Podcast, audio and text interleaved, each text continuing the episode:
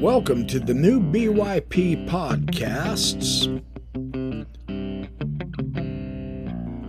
Today I'm going to be sharing more information with you from the early Mormon understanding of the doctrine of God and why and how there was confusion. And this seems to us entirely odd because of the claim of having revelation from Jehovah as well as from God the Father. And yet, early Mormonism never did bring out a vital clarity of the kind and character of God that God was. Boyd Kirkland wrote a article in the Sunstone magazine, Jehovah as the Father, the development of the Mormon Jehovah doctrine.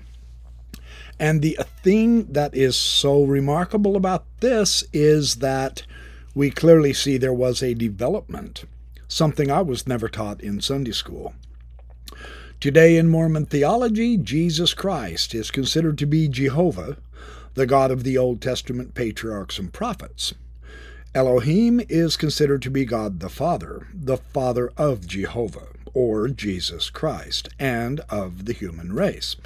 The Church promotes this point of view in all of its current lesson manuals, periodicals, and literature, while there is a natural tendency to assume that this current theology today has been the position of Mormonism from 1830 to the present, actually several divergent views have been held.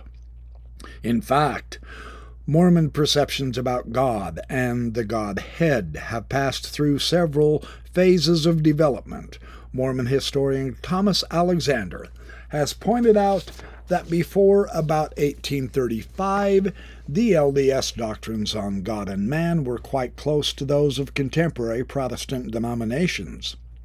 Joseph Smith's earliest statements and scriptural writings describe God as an absolute, infinite, self existent spiritual being perfect in all of his attributes and alone in his supremacy.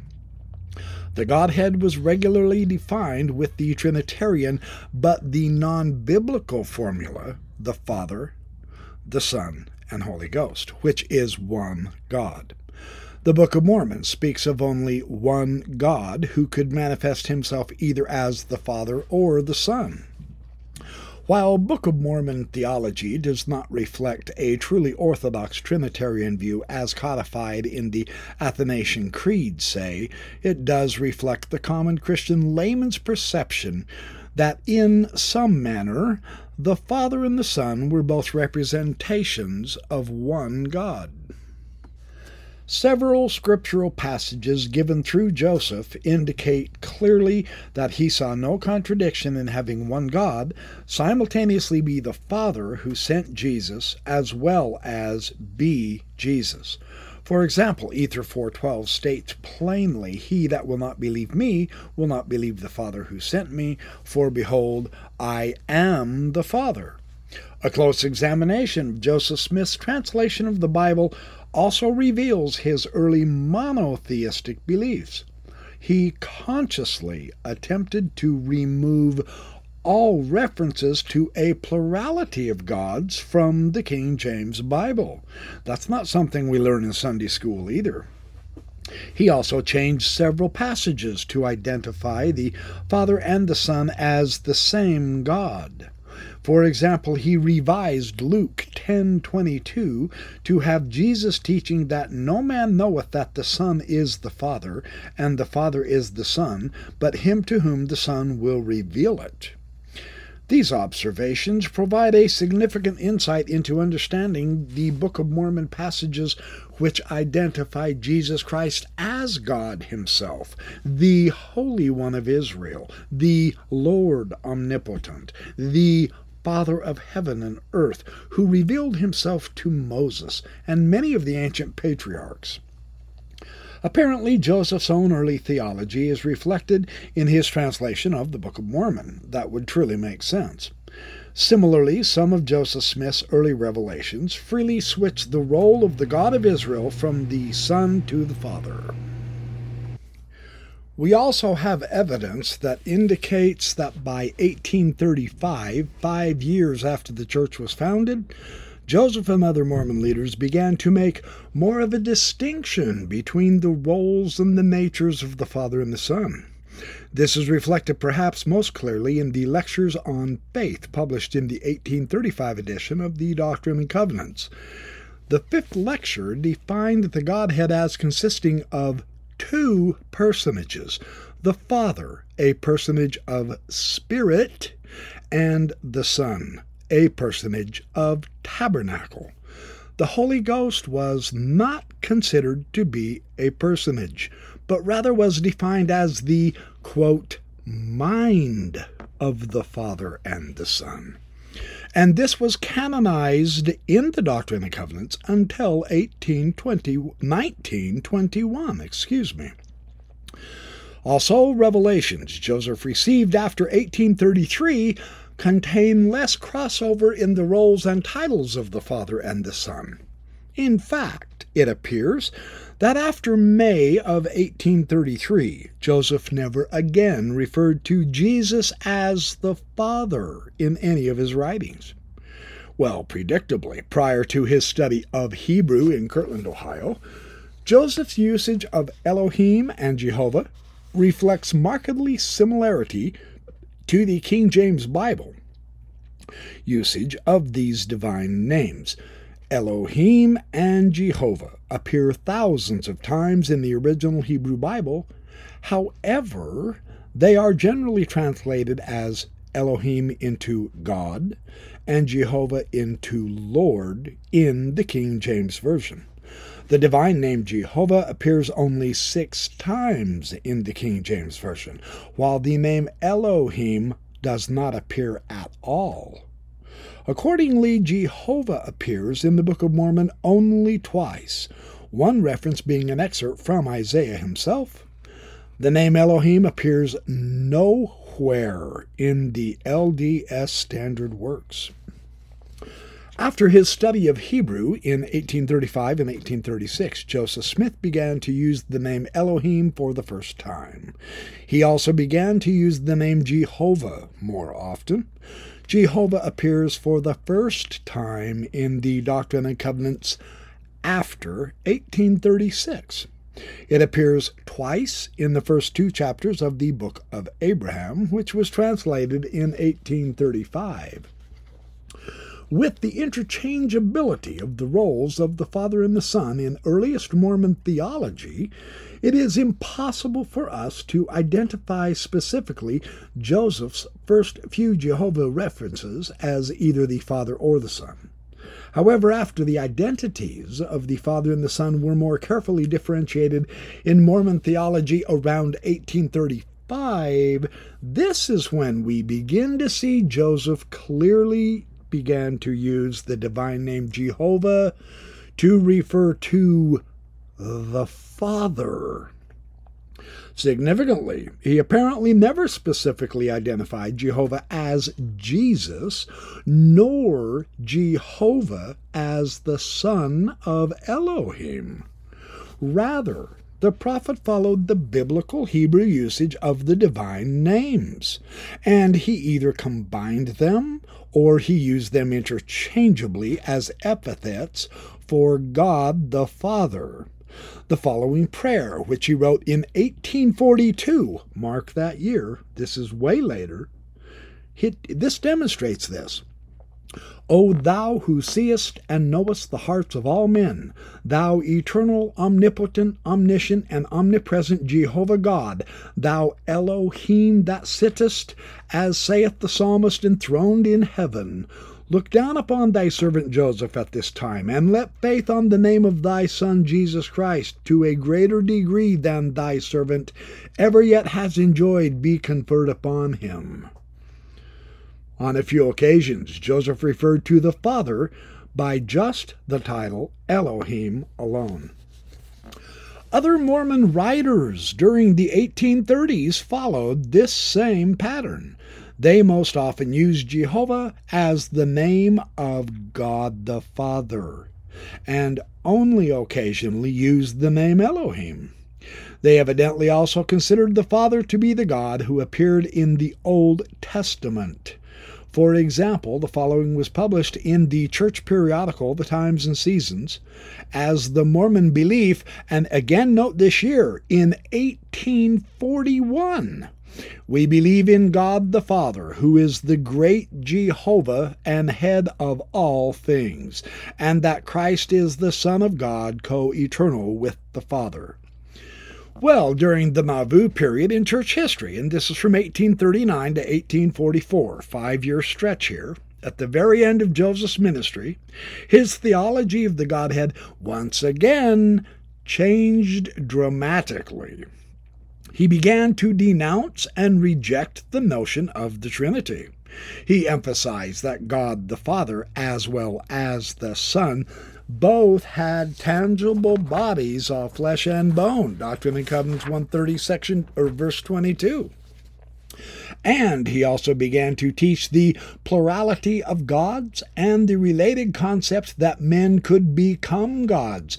God himself, in fact, had a father upon whom he depended for his existence and authority. The Father had acted under the direction of a head God and a council of gods in the creation of the worlds.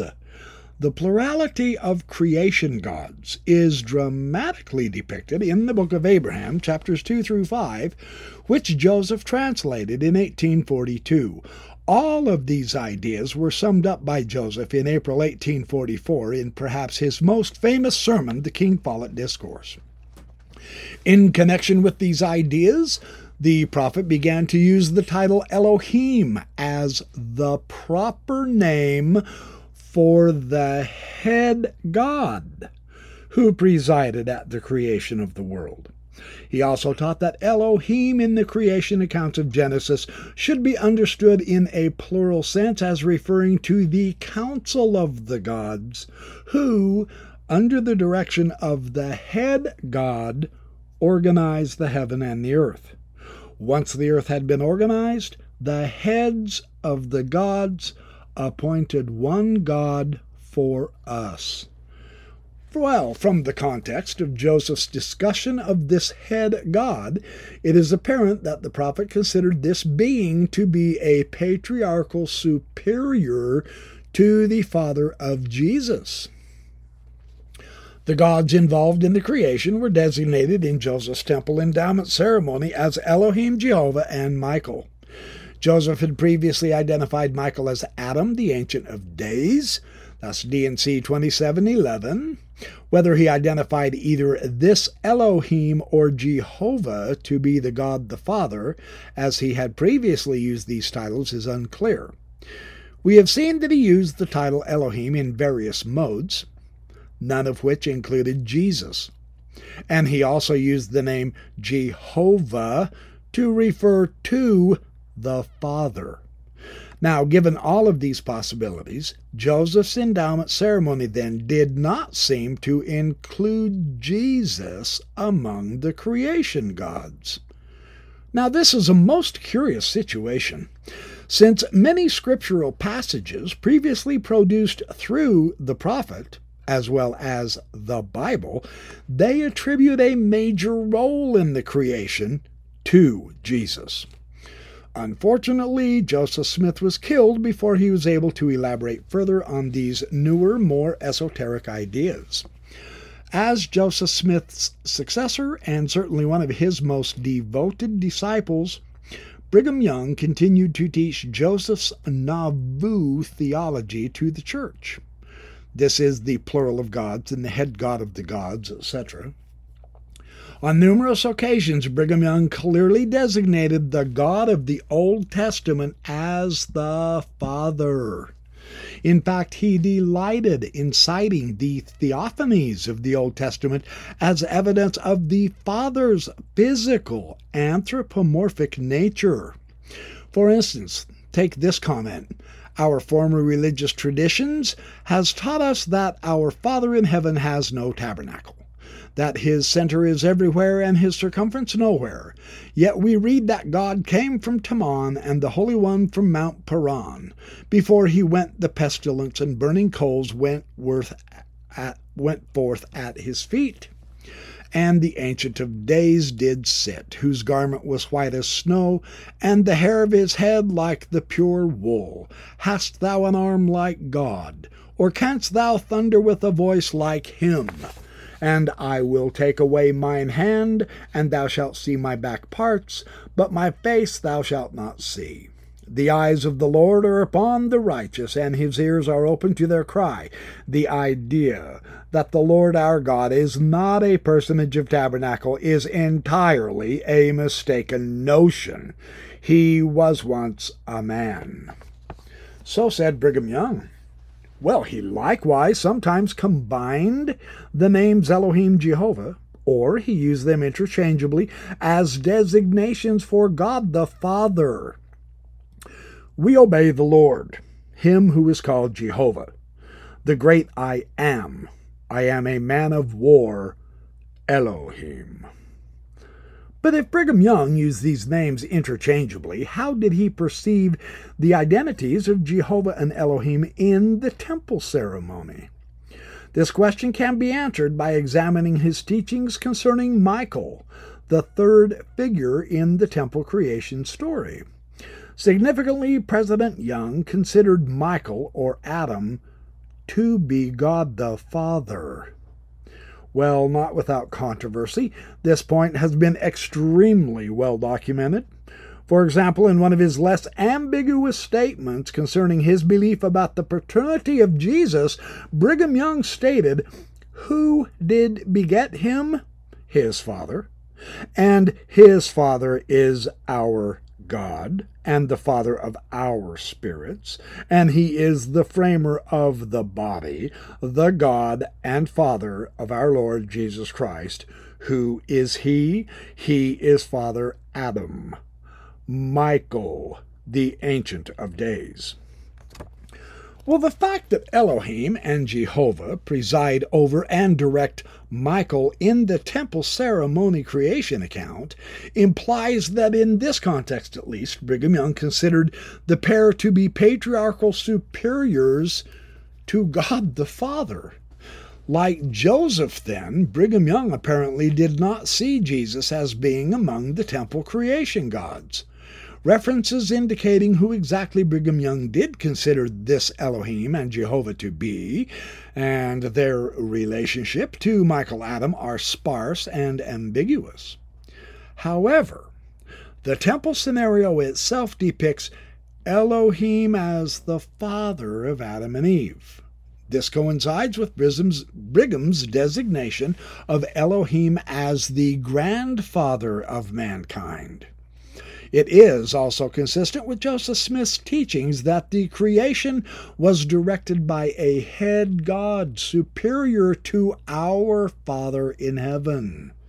Since President Young considered the Father to be Adam, and since he consistently designated the God of the Old Testament to be the Father, it is therefore logical to suppose that he believed Adam to be the God of Israel. Indeed, on several occasions he implied that this was the case. For instance, this statement We begin with the Father of our Lord Jesus Christ and of our spirits. Who is he? He is that great and wise and glorious being that the children of Israel were afraid of, whose countenance shone so that they could not look upon him.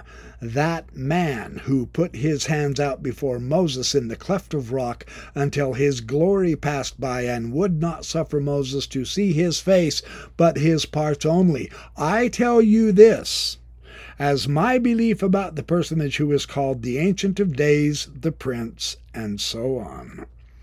In General Conference, 8 October 1854, Brigham Young specifically applied the title Jehovah to Adam, calling him Yahovah Michael, who carried out the behest of Elohim in the creation of the world. President Young apparently believed that while God the Father was on the earth in the role of Adam, Elohim, the grandfather in heaven, assumed Adam's role as the father of mankind. After his death, Adam returned to his exalted station as God the Father, and as such presided over Israel, designated by the divine name Elohim or Jehovah. He later begot Jesus, his firstborn spirit son in the flesh. We see a certain flexibility that characterizes the way Brigham Young used the divine names. First, he never referred to Jesus as Jehovah. Second, he referred to God the Father variously as Jehovah, Elohim, Michael, Adam, Ancient of Days, I Am, and other Old Testament epithets. Finally, he also referred to gods superior to the Father as Elohim and Jehovah. So Brigham's application of these titles, Elohim and Jehovah, to several different divine personalities has led to much confusion in understanding his true beliefs, especially with respect to the Adam God doctrine. Scriptures contradicting the Adam God doctrine, such as the accounts of Adam creation, were dismissed by Brigham Young as being baby stories, given to men because of their spiritual immaturity and weaknesses. During a discussion of the Adam God doctrine at the Salt Lake City School of the Prophets, Brigham Young responded to the question of why the Scriptures seemed to put Jesus Christ on an equal footing with the Father. And here is how Brigham explained it. The writers of those scriptures wrote according to their best language and understanding, indicating that Brigham did not feel obligated to accept literally all scriptural accounts of the role of Christ. Now, for sure, while not all general authorities contemporary with and succeeding Brigham Young agreed with his teachings concerning Michael, many of them did speak of Jehovah as the Father. John Taylor consistently did so in numerous sermons as well as his book, The Mediation and Atonement which he wrote as president of the church. The following hymn, written by President Taylor, clearly identifies Jehovah as the Father. So this is the third prophet of Mormonism here. As in the heavens they all agree, the records given thereby three Jehovah, God the Father's one, another his eternal Son. The Spirit does with them agree, the witnesses in heaven are three in some 256 references to the two names, Elohim and Jehovah, well, and the God of the Old Testament in the Journal of Discourses. And these, of course, represent sermons of many of the First Presidency and Quorum of the Twelve in the early days of Mormonism. The title Jehovah is only specifically applied to Jesus just once. This occurred in 1885 when the new doctrine identifying Jesus as Jehovah was just beginning to be developed, so that not before 1835 was Jesus known to be the Son of God, called Jehovah. Not surprisingly, some confusion arose among members of the church who had trouble reconciling their reading of the Scriptures with Joseph Smith's and Brigham Young's later doctrinal innovations. For example, the Book of Mormon's explicit identification of Jesus as God the Father. This led some members of the church to believe that Jesus was literally the Father of the spirits of mankind. When they combined this with Brigham Young's Adam God doctrine, apparently led other church members to identify Adam and Christ as the same being.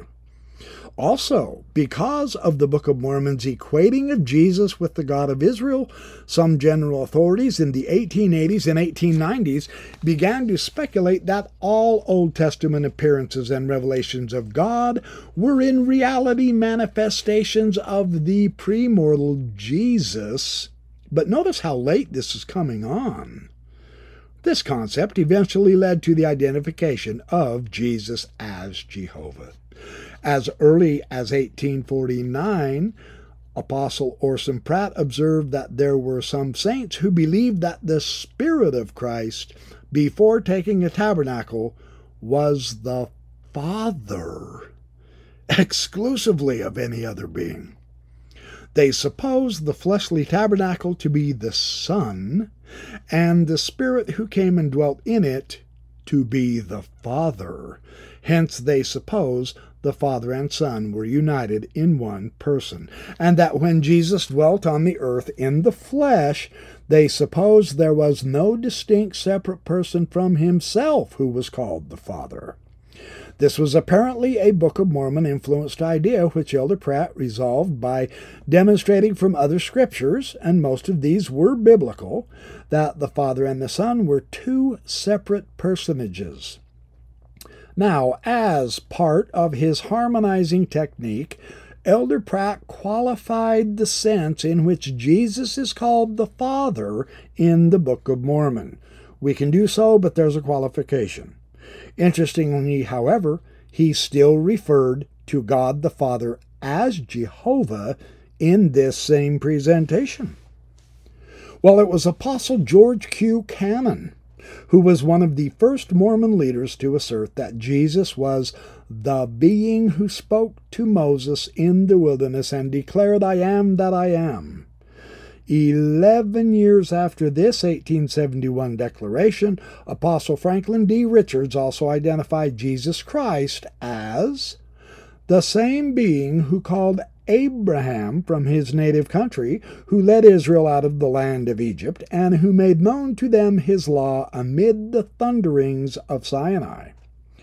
Furthermore, President John Taylor, who throughout his life consistently referred to the Father as Jehovah, listed Jehovah among several other titles of the Father which might be applied to Jesus since Jesus was perfectly obedient to and united with the Father. In August of 1885, Franklin D. Richards made the leap from merely considering Jesus to be Jehovah's representative, and thus worthy, of course, of the latter's title, to the position that Jesus' pre-mortal name was Jehovah. We learn that our Savior was born of a woman, and he was named Jesus the Christ, his name when he was a spiritual being. During the first half of the existence of the earth, before he was made flesh and blood, was Jehovah. He was the spirit being that directed, governed, and gave the law on Mount Sinai, where Moses was permitted to see him in part. Well, this was a new idea, and it's indicated by the fact that just four months prior to this sermon, this very same apostle spoke of Jehovah as the Father. So, at these earliest stages of the development of the Jehovah Christ doctrine, the major consideration seemed to be the identity of the divine being who appeared to Moses and gave him the law for Israel the Adam God doctrine with its concept of a divine being named Jehovah who presided over God the Father, that is, Michael Adam, in the creation was not a consideration. This is indicated by the fact that both George Q. Cannon and Franklin D. Richards, major proponents of the Jehovah Christ idea, also believed that Adam was God the Father. Now, in June 1889, George Q. Cannon, then a member of the First Presidency, related his beliefs on the Adam God doctrine as well as the Jehovah Christ doctrine to his son, Abraham H. Cannon, and he wrote in his diary he believes that Jesus Christ is Jehovah and that Adam is his father and our God. Jesus, in speaking of himself as the very eternal Father, speaks as one of the Godhead. Well, it's unclear whether George Q. Cannon and Franklin D. Richards considered the Jehovah of the Temple ceremony to be Christ. They both, however, positively believed that Jehovah, the God of the Old Testament, was Christ, which they continued to teach on several occasions. The identities and roles of the temple creation gods became the focus of a controversy between Bishop Edward Bunker and his counselor Myron Abbott in Bunkerville, Nevada in 1890. This controversy culminated in 1892 in a stake high council meeting attended by church president Wilford Woodruff and his counselor George Q. Cannon. Bishop Bunker and his father, Edward Bunker Sr., felt that the lecture before the veil, as it was then presented in the St. George Temple, contained false doctrine. This lecture dictated by Brigham Young in 1877. Notice the date. This is 30 years later when he put this lecture into place in the endowment. He clearly implied that Adam was God the Father by explaining that prior to coming to this earth, Adam and Eve had been resurrected and exalted on a former world. In their exalted state, they begot the spirits of all mankind. Under the direction of Elohim and Jehovah, gods of the creation council, Adam then created this earth and brought Eve here with him to fall in order to provide their spiritual offspring with physical tabernacles. Now, the bunkers maintained that these ideas contradicted the scriptures and Joseph Smith's teachings. Father Bunker also argued that Jesus Christ was Jehovah, the God of heaven, who presided over Michael in the creation and in the Garden of Eden. According to this argument, Michael could not possibly be the father of Christ, since he was subject to Jehovah Christ, whom Bunker apparently also considered to be the father. Notice the interesting doctrinal confusions here.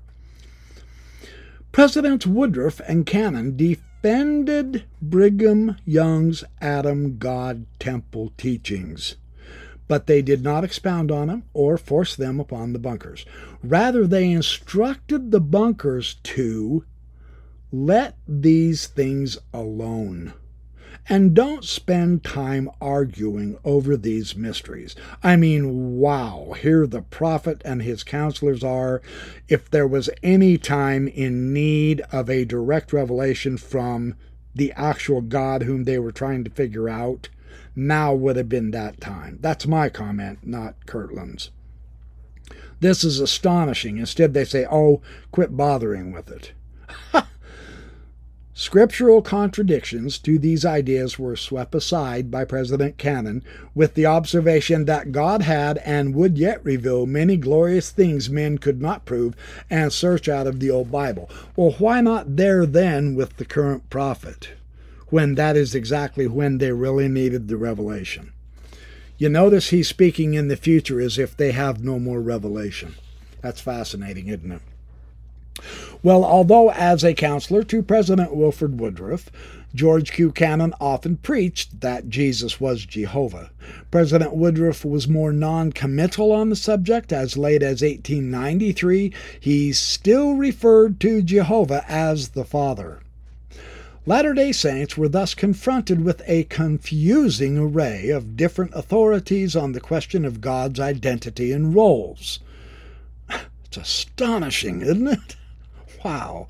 Apparently, many of these church members wrote letters to the First Presidency asking them for help in sorting out and understanding these matters. President Wilford Woodruff responded to these inquiries over the pulpit at General Conference in April 1895. All right, at last we're going to get an answer. But what he simply told the church members is not to worry. Interestingly, he too remained noncommittal, neither condemning the Adam God doctrine nor endorsing the Jehovah Christ doctrine. Here's what he said Before I sit down, I want to say a word to the elders of Israel on another subject. Cease troubling yourselves about who God is, who Adam is, who Christ is, who Jehovah is. For heaven's sakes, let these things alone. Why trouble yourselves about these things? God is God, Christ is Christ, the Holy Ghost is the Holy Ghost. That should be enough for you and me to know. I say this because we are troubled every little while with inquiries from elders anxious to know who God is, who Christ is, and who Adam is. I say to the elders of Israel, stop this. We have had letter after letter from elders abroad wanting to know concerning these things. Adam is the first man. He was placed in the Garden of Eden and is our great progenitor. God the Father, God the Son, and the Holy Ghost are the same yesterday, today, and forever. That should be sufficient for us to know.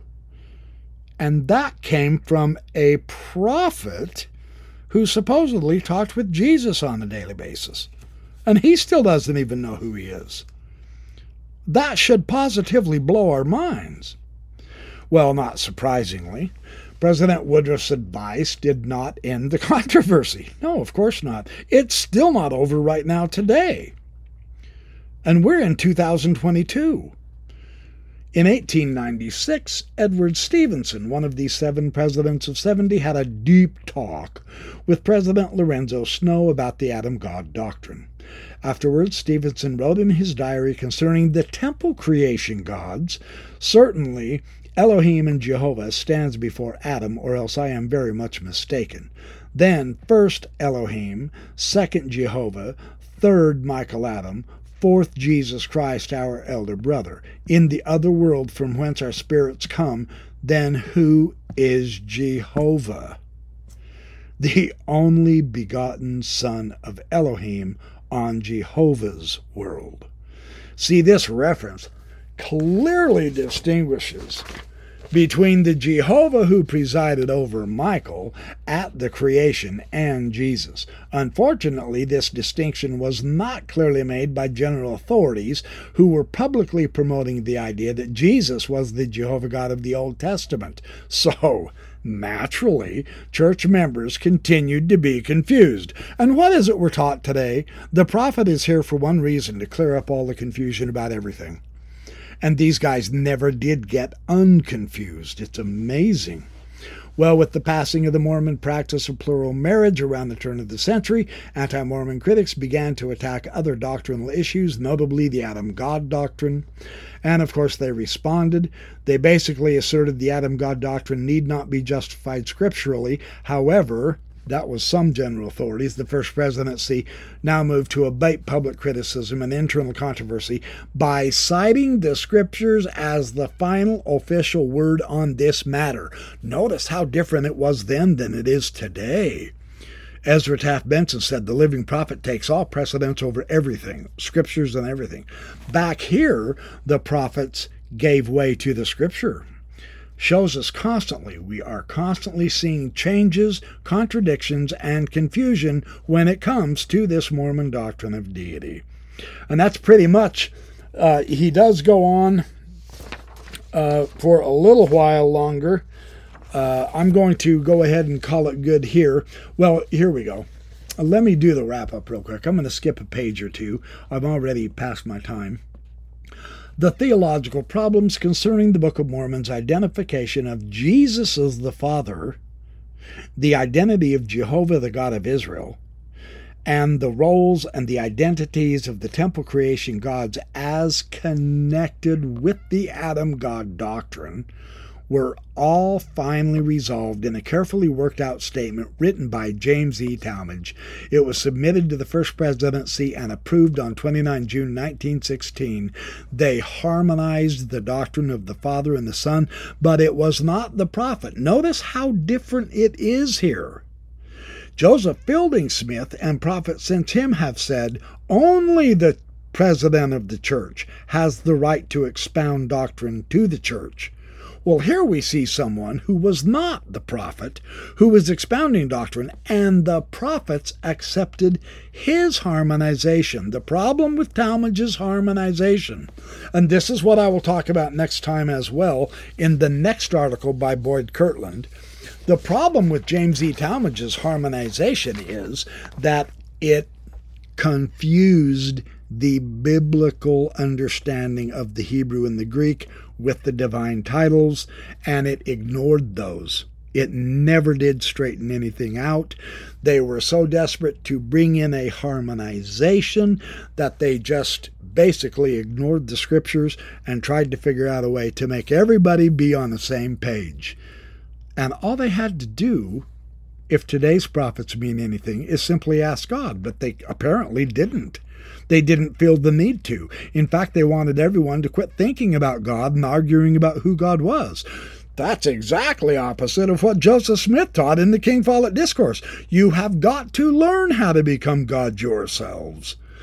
So, this is what makes Mormonism so fascinating. This is why we can leave the church, but we cannot leave it alone because it is so interesting. The twists, the turns, the dialogues, the harmonizations, the blatant, brutal, bad scriptural contradictions, the arguing and the in fighting within Mormonism all the way up to the absolute upper echelons of authority, the prophet himself with the 12 apostles. This has never been solved to this day. So that's my new BYP podcast tonight. Thank you for joining me. I will return in the next podcast with the second article by Boyd Kirkland, Elohim and Jehovah in Mormonism and the Bible, that takes a little bit more detailed look. This particular article was more of the historical development. Next time, we'll get into the scriptures just a little bit, just to show the serious, problematic nature of God in Mormonism.